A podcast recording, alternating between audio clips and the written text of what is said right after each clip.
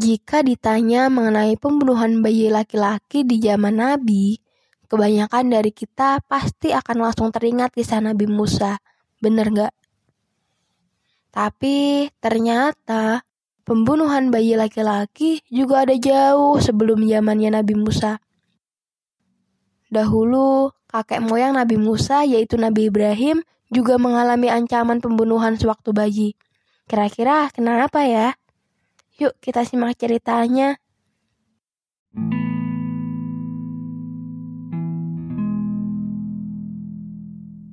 Assalamualaikum warahmatullahi wabarakatuh. Halo teman-teman, kembali lagi bersama saya Nahayu Kresnawati. Di episode 17 ini, saya akan mengajak kamu untuk kembali ke permulaan kisah Nabi Ibrahim. Yuk, kita bercerita mengenai kelahiran Nabi Ibrahim. Seperti yang telah kami ceritakan di episode 5, Ibrahim dilahirkan pada zaman Namrud bin Ka'nan Namrud merupakan seorang raja terkenal yang disebut sebagai Raja Seribu Tahun. Ia menjalankan kekuasaannya dengan penuh kezaliman. Pada masa pemerintahannya, Namrud berhasil meluaskan pemerintahan hingga sampai kawasan timur dan barat bumi loh.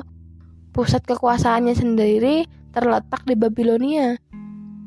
Kekuasaannya sangat terbentang luas, saking luasnya ia sampai dinobatkan sebagai satu dari empat raja paling dikdaya yang pernah hidup di dunia.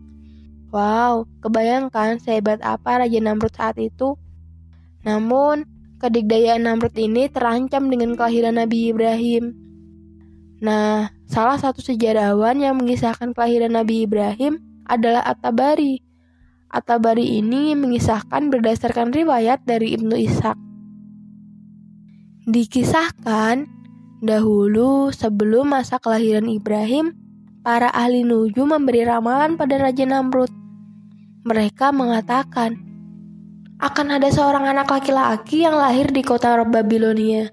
Dia akan menolak agamamu dan menghancurkan berhala yang kau sembah pada bulan kesekian dan tahun kesekian.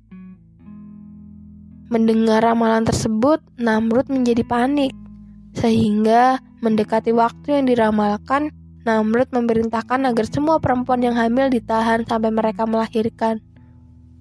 Bila bayi yang dilahirkan adalah laki-laki, maka bayi tersebut harus dibunuh. Ketika itu, istri seorang pemahat patung berhala yang bernama Ajar ternyata sedang mengandung. Ajar sendiri tidak mengetahui jika istrinya sedang mengandung. Sang istri juga tidak mengatakan mengenai kondisi kehamilannya. Apalagi perutnya tidak terlihat besar seperti orang hamil. Istrinya khawatir jika Ayer akan menyerahkan bayinya pada Namrud jika lahir sebagai laki-laki. Sehingga ketika waktu melahirkannya sudah terasa dekat, istri Ayer pergi pada malam hari ke sebuah goa yang terletak di dekat rumahnya.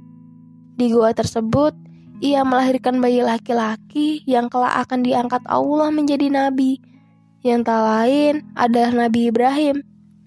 Karena kondisi di luar masih tak aman, si kecil Ibrahim tetap diletakkan di dalam gua. Agar lebih aman, sang ibu menutup pintu gua itu. Ibu Ibrahim membawakan keperluan Ibrahim secara teratur dan sembunyi-sembunyi. Kelahiran ini pun tetap dirahasiakan dari Ajar. Hingga sebuah kabar membahagiakan tersebar di seluruh kota. Raja Namrud mengumumkan bahwa ramalan para ahli nujumnya ternyata salah. Untuk itu, semua wanita yang hamil tidak lagi diburu. Setelah mendengar kabar tersebut, Ibrahim lalu dibawa ke rumah dan tumbuh menjadi pemuda yang menakjubkan.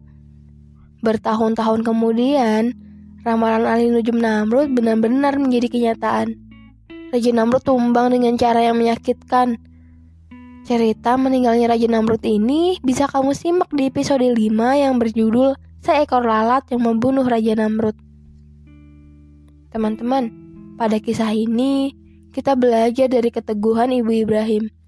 Bayangkan saja jika ia sedikit saja lalai dan ketahuan nyawa taruhannya. Bisa-bisa Ibu Ibrahim digantung di tengah kota sebagai peringatan untuk penduduk lainnya. Wah, ngeri juga ya. Apalagi bolak-balik ke gua untuk mengecek kondisi Ibrahim tentu saja sangat membutuhkan perjuangan. Allah melindungi sang ibu dan putranya.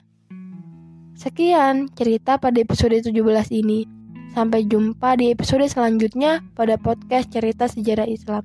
Wassalamualaikum warahmatullahi wabarakatuh.